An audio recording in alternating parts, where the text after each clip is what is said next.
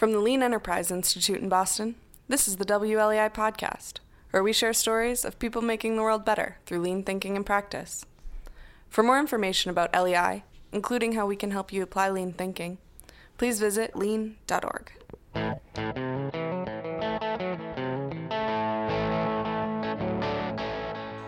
Welcome to the WLEI podcast. I'm your host, Matt Savas. Today we're talking to Otto Funke and Joseph Tamayo from GlobalFoundries, an industry leader in semiconductor manufacturing. Otto's been practicing lean since the early 2000s and has been overseeing strategy deployment for the GlobalFoundries manufacturing site named Fab 9 for 16 years. Joseph began his career at GlobalFoundries as an operator in 2018 and now plays a key role in technical training. Over the course of the conversation, they'll share Fab 9's strategy deployment process, particularly how they align strategic objectives to frontline work and methodically develop the next generation of leaders along the way. Otto and Joseph will be leading a learning session at LEI's Lean Summit in March 2024 in Carlsbad, California. Head over to lean.org/summit to learn more and register by October 31st to save up to $900 on your registration. Now let's kick things off with Otto and Joseph. Welcome to the WLEI podcast. Today, we're discussing semiconductor manufacturing and the principles of lean transformation, specifically strategy deployment. And joining us for the discussion is Otto Funke and Joseph Tamayo from GlobalFoundries, a global leader in semiconductor manufacturing, who will also be joining us at LEI's Lean Summit in March next year. Uh, Otto and Joseph, thanks for joining me here on the podcast. Thank you for having us. Hi, Matt.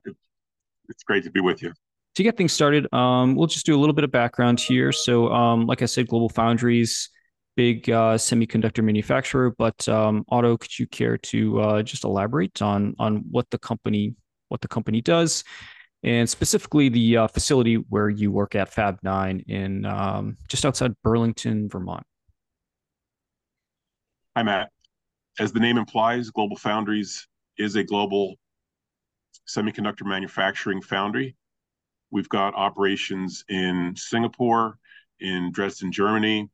Um, we're expanding operations in France, and we've got semiconductor uh, manufacturing in Malta, New York, and then our location known as Fab 9 in Essex Junction, Vermont, sometimes referred to as Burlington.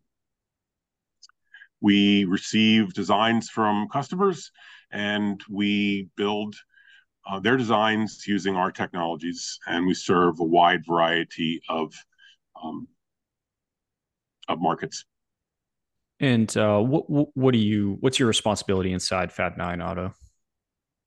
My responsibility, I work in the what we call the module engineering organization, uh, manufacturing engineering, and my particular role is primarily to teach and coach structured problem solving.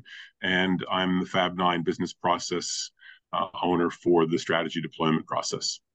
Okay. And then Joseph, uh, you joined GlobalFoundries in 2018. So you've been with the company for five years or so. And uh, similarly, can you share what are what are, what are your responsibilities at Fab Nine? Definitely. Uh, thank you for having us as well. And um, uh, my roles and responsibilities within the company are uh, so uh, one of them would be uh, onboarding people. So we would teach classes to ensure that employees are ready whenever they step inside the fab. So uh, just like any other companies, uh, we have terminologies that people outside the company might not necessarily recognize. So we would teach that um, again to ensure that they know that whenever an experienced individual within the company talks to them, they're on the same page.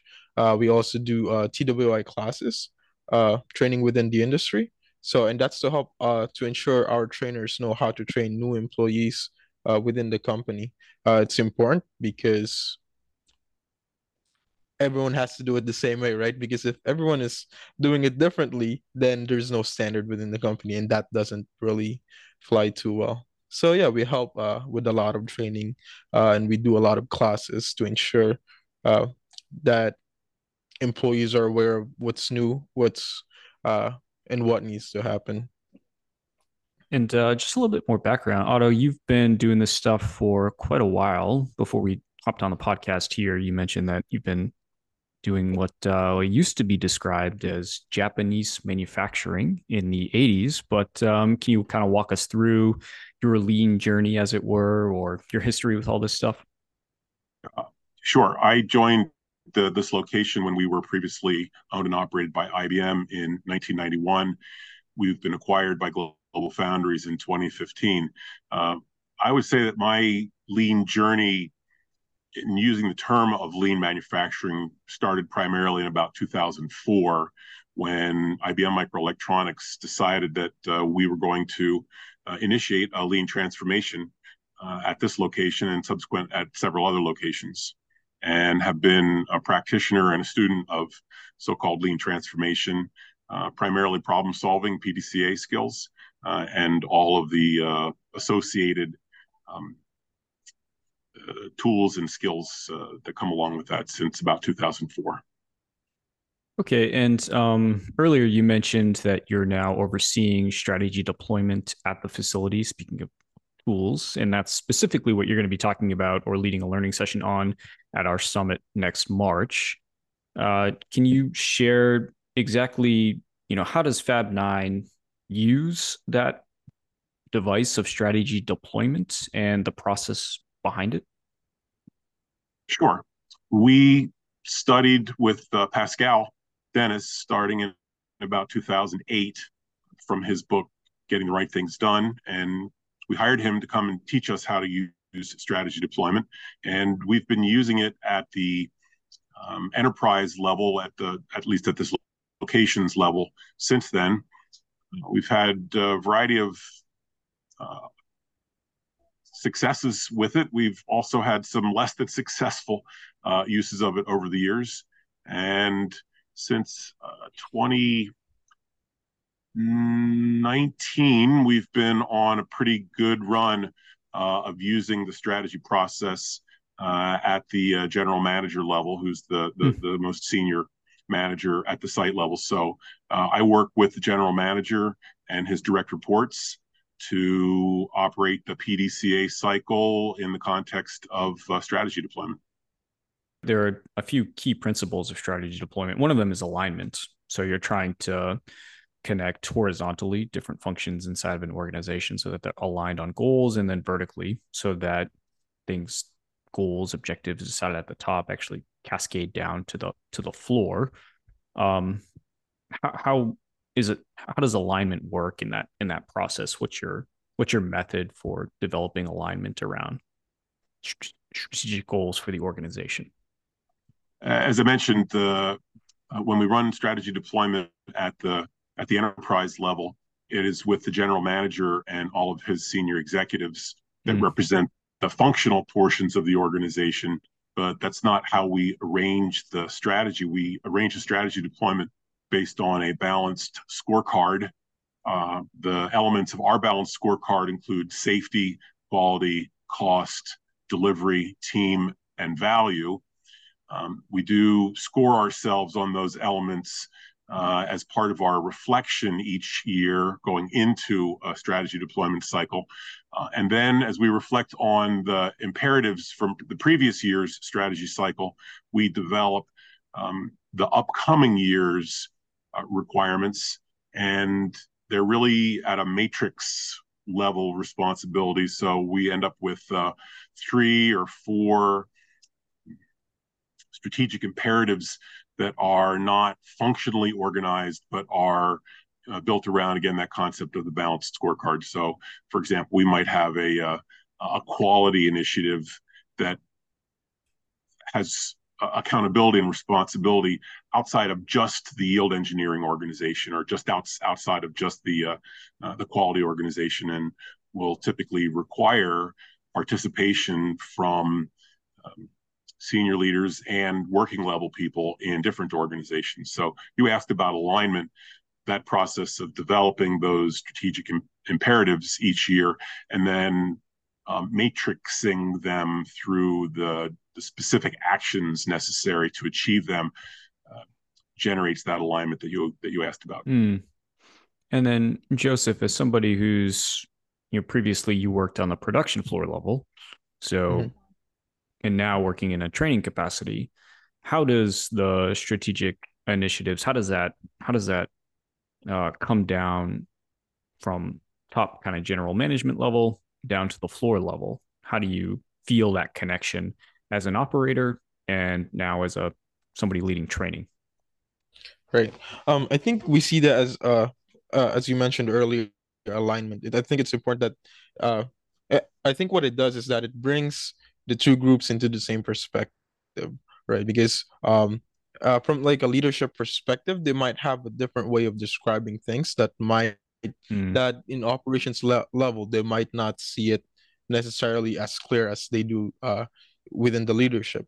So I think it's it's that communication that they do whenever uh whenever they they relay that message it it it eventually uh I guess the message would be it gets translated throughout to ensure that that it goes that that the changes applies into operations and not just like uh, a big idea. So it, it it gets broken down into small different pieces uh so they have a better understanding of of what leadership is trying to uh, implement right? Because a lot of times if leadership just says hey this is what's happening there's no big why as to like why that is happening mm. so hmm. there is that that communication uh that goes into operations and then to kind of make this a little bit more concrete right now we're talking at a pretty conceptual level um, otto is there um, a particular problem or initiative this year uh, that you guys are focused on that maybe joseph can explain how that actually breaks down at, at an operations level the uh, the specific problem on uh, a supervisor or operator is trying to solve but is there a large large scale problem that you guys can share Sure. Let me go back and uh, add to your question to Joseph. How do the um, strategic imperatives cascade to the mm. employees? There's two specific tools in the uh, that, that we use. One of them is uh, the annual um, performance goal setting um, process. In the January timeframe, uh, each employee writes performance objectives, and then they're reviewed with their manager. So certainly the strategy imperatives uh, are part of that goal setting process. Um, there's another element where, uh, and we've been particularly good at it in the past year, is all employee communications. So uh, we have what we call town hall meetings. And for example, this year back in March, after we had finished the strategy A3, um, we conducted uh, town hall meetings for all of the shifts. We run four manufacturing shifts, two day shifts and two night shifts that covers 24 hours by seven days a week.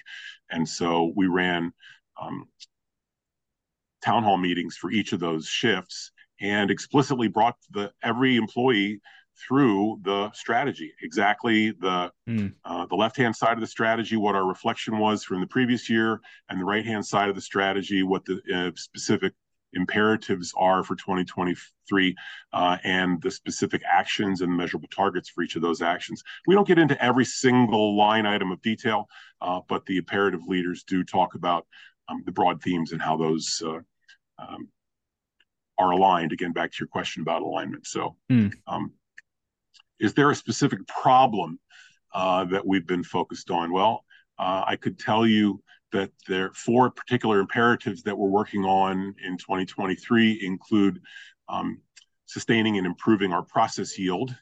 Uh, they include sustaining and improving our cost structure. They include a um, very specific new technology development that we're pursuing uh, that's called um, gallium nitride or GaN, and a very specific focus on sustaining and improving uh, employee engagement, and you might use the overall term morale um, as a strategic imperative. So those are the four primary uh, imperatives that we've been carrying in 2023.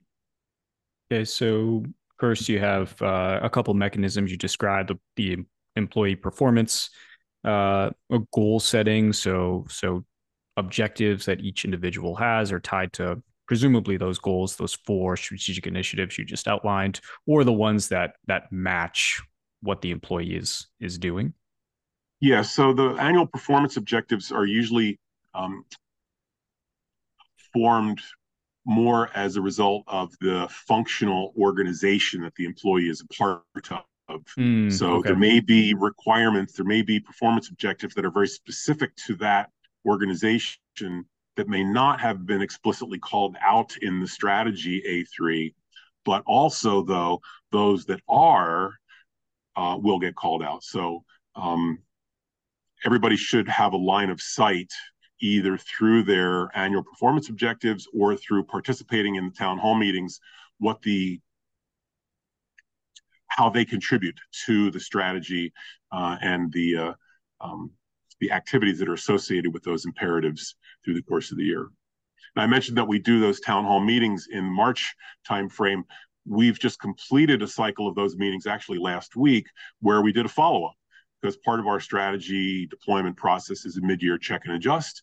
And following that mid-year check and adjust, we then give another readout to the entire team, uh, each of the four manufacturing shifts, uh, as well as the people that work, um, you know, sort of like Monday through Friday, the the support organizations. Um, all of those folks got another update on how are we doing to our imperatives and uh, measurable targets to the specific actions associated with those imperatives. That that whole part of it, it, it's maybe sounds a little meta, um, is directly related to the um, employee experience and trying to make sure that the the team understands, you know, what the directions are, that the team understands how well we're working towards those imperatives and what progress we've made. So we've got uh, a really pretty high degree of transparency as to the um, organization's position and how we're performing against those objectives. And then, Joseph, towards the goals or the initiatives that Otto just outlined, what is your role in that, uh, in either a training capacity or or just supporting driving those initiatives? Mm-hmm. So in that case, um, just like what Otto mentioned, uh, so whenever new technologies roll out, like GaN, uh, for example, uh, so uh, in that case, whenever they have they do have that technology, we would provide that training to ensure that employees know how to handle. So uh, we work with microchip, and uh, those microchips they're very fragile, so we have to ensure that employees know how to handle it properly uh, with extra care and what equipment to use, for example, uh, what type of carts it can be on, uh, how to handle the uh, cassettes uh, in a specific manner to ensure that uh, we provide quality work at the end of the day. So uh, employees are able to, or the leadership is able to provide that information, like Otto mentioned during town hall meetings, um, to say that yeah, within this quarter, you know, there hasn't been a quality event uh, and that's uh, that's how that's reflected and that's how employees contribute is to uh, ensure that quality work has been provided and to ensure that training happens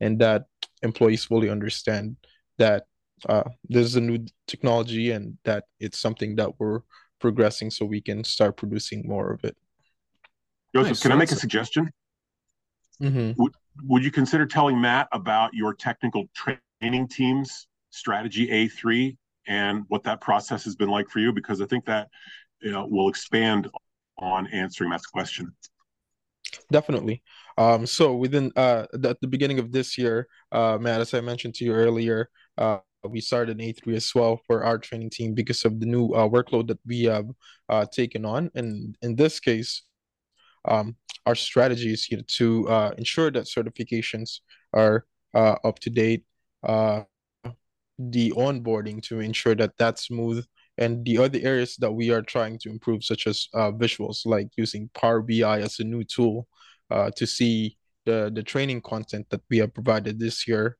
Um, so those kinds of data. And also not only that so let's say uh, for example admin- administrative um, skills. Not everyone would be on the same skill level and whenever there's a new increase in workload, then that means you have to have uh, more people that are skilled uh, to to handle those, uh, let's say, uploads or fixes. So it's not only that things needs to be fixed, but also the skills that you need to bring people, uh, the level of skill that you need to bring people up to. so now that you know you've defined the workload how do you handle that and that's uh one thing that we tackled in our A3 is the the skills the administrative skills that the people can do and the new things that we're learning within the team. Um so in this case uh like training standards for example uh in that case whenever we're working with not necessarily a new department but in areas that we're not really sure where i would say the standards are not quite clear you know in that case we would gather set up a team find out what's the existing process how can we improve it and how do we want it to look like. Uh, th- so whenever we uh, encounter those kind of topics we do put t- put a team together and see how how uh, we can handle those. So that's how we uh, implemented the a3 at the beginning of this year as well. So, and matt, matt if i could just clarify um, sure. joseph's team for the first time this year created strategy a3 specifically for their department uh, mm-hmm. their department is uh, I think, up to 10 manufacturing operators. And earlier in the year, they were confronted with um, a significant amount of requests from organizations outside of manufacturing to help them with training. And so they used the strategy A3 process to, uh, just as we do at the enterprise level, identify what their primary um, objectives were and then um, developed specific activities. Joseph is referring to several of those specific uh, imperatives in the strategy A3 um, to be able to uh, bring some of those other organizations, not manufacturing, but other organizations on site, um, you know, into the the scope and the skills that they provide uh, as technical trainers. So uh, again, you asked about alignment. Um, in, in one of your previous questions. That was an opportunity for them to get together with their stakeholders and their requesters and make sure that they had good alignment. So um, and I'll also brag on Joseph's uh, accomplishments. He's being, I think, a little bit too, uh, um, um, what's the word I'm looking for? Uh, he, he specifically and his counterpart, Pima Lama, are the ones who have facilitated and created the strategy A3 for their department as well. So, uh, whereas I may do that at the enterprise level, they learn the skills and are deploying the skills of how hmm. to do that uh, at their department level. Hmm.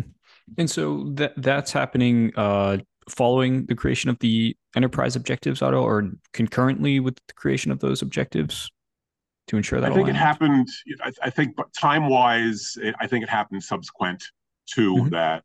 Uh, there are several other organizations, uh, departments, uh, at least two other departments, three other departments that I can think of that took advantage of the strategy A3 process subsequent to putting together the enterprise level. Yeah. Um, strategy A3 as well. So, you know, to me, the key point is is that it's a scalable process. This is part of what we'll talk about uh, in yeah. the um, in the summit in in March. Is is that the, the process is quite scalable and it's effective in developing um, sort of higher order um, employee skills. Uh, again, Joseph's being um, um he's not, he's not telling you as much of the things that he's been doing personally and, and expanded beyond uh, you know his own uh, previous experience. Now he's facilitating, he's leading uh, PDCA activities, uh, all as uh, you know as, as outcomes of the strategy deployment process. So we'll get back to the interview in just a moment. Are you struggling to implement change inside your organization? Then join us at the 2024 Lean Summit in Carlsbad, California on March 19th and 20th with optional workshops on the 21st and 22nd. Dive deep into the transformative power of lean and immerse yourself in inspiring keynotes and practical learning sessions. This year's theme is Shaping Tomorrow, Developing People and offers game changing insights and actionable strategies for today's toughest business challenges. And here's a special tip for our listeners register by October 31st and save up to $900 on your registration. Don't miss out on this opportunity to expand your expertise and connect with like minded leaders. Learn more at lean.org/slash summit. Now, back to the podcast. Well, it's it's um, I think it's a, a part of the process that's often overlooked, which is uh, at least the way LEI tries to convey this. But uh, strategy deployment is not just about achieving strategic objectives, but developing long term capability by providing uh, challenging development opportunities for people. And it sounds like that's sort of what you're outlining here, Otto, with what Joseph's been doing And having come from the floor just five years ago, and now it sounds like you, you're leading a, a fairly large initiative, Joseph. What what's been that development experience? What has that experience been like for you? Um, it's definitely been great. Uh, it's like almost like learning a new language, right? Because mm. uh, the the way the setup, it, I find myself that I've been doing it for a while, but not really name it as as this. It's like a structured problem solving. I think intrinsically everyone has that within them where they try to find a structure on how to solve things, you know, within their personal lives, within at work, uh, you know, um, but in this case, I think having it just clearly outlines, okay, this is what I need to do. And whenever we're uh, providing training, I think we're able to apply that as well, where it's like, are we able to cover all the topics? In that case, if not, how do we, uh, you know, find ways to improve? So having that outline and uh, because I work with a team and having that and making the team see uh, what I see or what mm. everyone sees, right? Bringing them in the same page. Um, I think it's the biggest uh, uh, progress that not biggest progress, but one of the big progress that we've made. Because if you have 10 team members, everyone is going to have a different perspective and aligning all of that into one and you know aligning 10 people to have one type of solution and try it out and improve it afterwards is uh you know can be a challenging task so uh like what Otto said, uh, we, we have, you know, we facilitate team members. And so that's something that we've expanded on and having the whole team have that skill I, I would say it has improved us a lot again it's that bringing everyone to the same page having that alignment um, to mm. ensure that when we provide training we're all saying the same thing and not like you know different from this person and it would be different to that um, i think that's uh, that's helped out the team pretty big big time that's one of the big benefits of the A3 process. It's not just that sheet of paper, but all the socialization that happens in the creation of it, trying to get everybody on the same page. And it sounds like not just those 10 people, but different functions, other administrative groups were coming to you and trying to figure out how can you help us and sorting all of that out. That's a that's a big challenge. Definitely. And and when uh, that's presented to like a leadership team, they're able to read that as well because uh, again, they speak the same language. They're familiar mm-hmm. with A3, so right, everyone is in the same page of what's going on because they know or they're familiar with the process as well. And then Otto, I assume that wasn't an accident that Joseph was assigned this this new uh, responsibility and as part of the strategy development process. In fact i think you called this out in the abstract you submitted for the learning session but a big part of it is people development and developing that pipeline of new talent. But can you share more about what that process is like and and how you're thinking about how to include developing people as part of the strategy deployment process? I'm trying to, I'm formulating a response. So uh, I'll answer specifically in terms of Joseph, and then I'll mm. build on that. So Joseph's manager asked me perhaps a year ago. Uh, she had an employee. Tell me if I'm if I'm wrong about this, Joseph. I, I, think this is this is my recollection of how it worked. Um, more than a year ago, Joseph told his manager that he was looking for some additional uh, responsibilities and skills, and particularly was interested in facilitating which is part mm-hmm. of what I do and part of how we operate strategy deployment. And she mentioned that to me, and I said, okay, good, let's keep that in mind. And several months later, uh, I was in a discussion with his manager and suggested, geez, um, you've got a lot of demands on your department and you've got a finite amount of capacity people to do that work. How are you how are you deciding what to work on and what does your strategy look like? She said, Oh, we don't have a strategy for the department. Oh, okay. Well, why would let's make one? And if you'd like to make one, we'll bring some people along in the process. Uh, Joseph and his counterpart, Pima Lama, uh, who are both also interested in learning about um, building on their facilitating skills. Let me just say that because they already have, uh, you know, good facilitating skills. Um, specifically with regard to TWI and uh, and executing the training function. So uh, we then combined those two things and said, okay, we've got now uh, a need to create strategy deployment and an opportunity to develop um, some additional skills. And those two things just came together, uh, and, mm. and and we built on that. Uh, that's probably a more um, a, micro answer to your question. Uh, macro answer to your question uh, is uh, several of the imperatives in 2023 made it clear that not within the manufacturing organization, but within some of the process and equipment engineering organizations, there were some skill, some controls, specific technical controls that we apply to our processes that were deployed but not deployed as um, uh, consistently as they could be.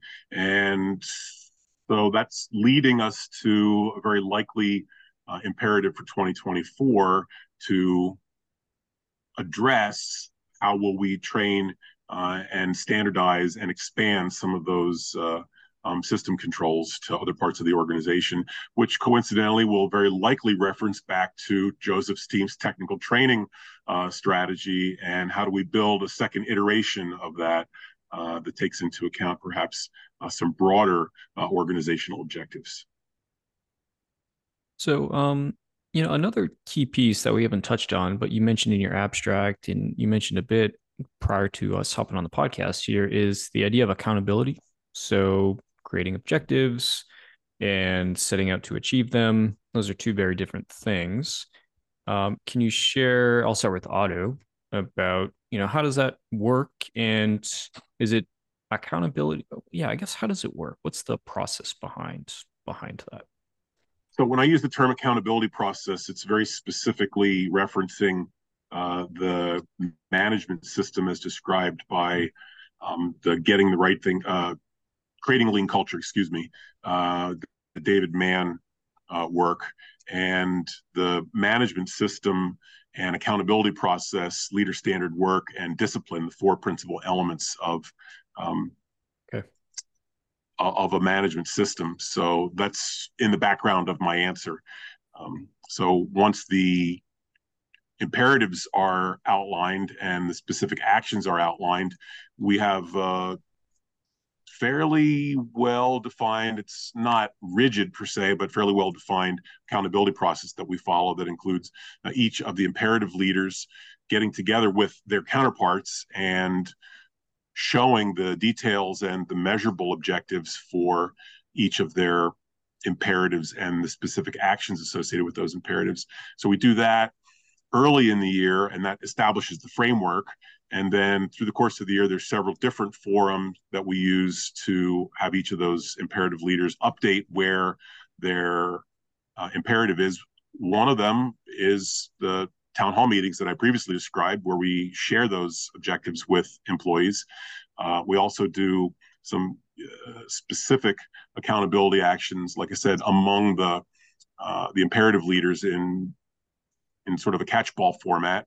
Uh, we do a mid-year review where we very explicitly review the measurements and the progress and what the next steps are, followed up by more communication with employees. So the combination of those things, catchball on the front end, um, updating measurements through the middle, um, a specific uh, and and fairly structured mid-year review, and then follow-ups with uh, each each of the, manu- uh, the, the operations teams following that uh, outlines that accountability process that uh, that I mentioned. And and you know, plans rarely go to plan. Things always go wrong. Problems show up. And what happens when that occurs? If if an imperative goes red, uh, is there a process for? I guess, yeah. What takes place following following that? PDCA. Can you elaborate uh, what, on that?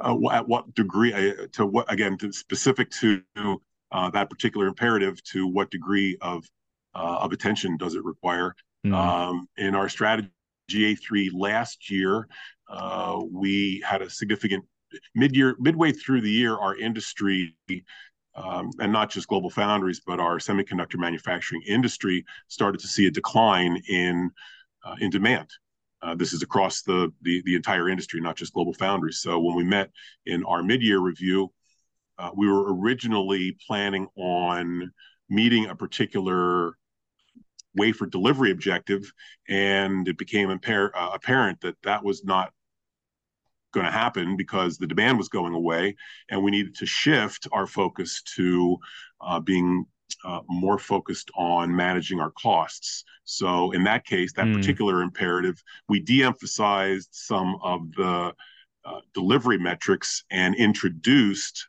mid-year some additional spending and uh, cost learning objectives in that particular imperative. So the mid-year review um, and or any of the subsequent check and adjust processes really provide the visibility to that.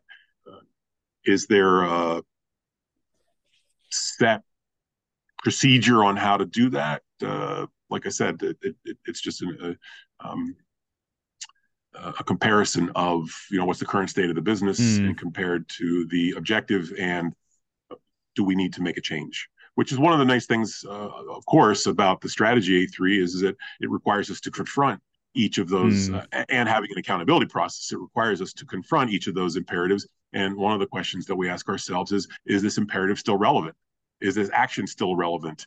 Uh, do we need to make a change as a result of some changing business conditions? So that's um, a, a, regular part of our, our process. And then Joseph, uh, how does how does this manifest in your behavior as somebody carrying out uh, the actual work involved and and and seeing out some of these imperatives from a from a training perspective? Right. Um. Yeah. And in that case, uh, whenever whenever um, team members are assigned an imperative, so in this case, we would help them uh, to to help them facilitate to ensure that they're uh, setting up effective agendas. For example, the meetings are effective. Uh, and and the topics that they're covering to ensure that you know there is something coming out of it and like what otto said uh they we, we do have town hall meetings and, and on our level of imperatives we have uh, uh team meetings uh whether that's within the month or two months uh but that allows us to evaluate what we have. Uh so whenever we do re- the reevaluation of the imperative and that's to ensure that it's still aligned to what we are trying to achieve. Um because let's say there's a change of priority within the uh, year. So and and maybe that's that was something that wasn't part of our perspective uh, at the beginning of the year. So that would then allow us to again reevaluate assess and see how we can deliver um, with it being uh, not part of the initial imperative but really um, once we have it divided uh, we, you know the the key activity leaders are the ones taking accountability checking in and uh, ensuring that whatever um, is implemented as as an action is uh, effective. And if that uh, and if that's the case, then it's just a continuous reevaluation of each, and that that grows where it's if it's if the uh, if the action is solid and it's concrete, it allows us to move on to the next, and whatever we learn from there, we're able to apply it to that next task that we need to that the next task that we need to accomplish. And maybe just kind of wrap things up here, but uh, you guys have been doing this. I think Otto, you said 16 years, some version of this strategy deployment process. That sounds about right. Yeah. And um, you know, pretty rare for a large organization to stick with uh, one particular strategic planning process for so long. But what what would you say are are kind of critical elements to sustainment? We've had good support from senior leaders. Uh, most of the current group of senior leaders came up as uh, junior leaders in the time frame when we were starting our transformation. So they learned about those tools uh, as practitioners and as participants. Now they're leading the processes. So that that's one factor that helps us. Uh, another factor that helps us is we treat strategy deployment as a business process and uh, use it as a business process.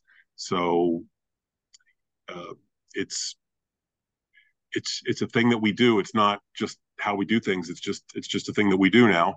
Uh, and through transitions of uh, different senior leaders, the process still exists. And so mm.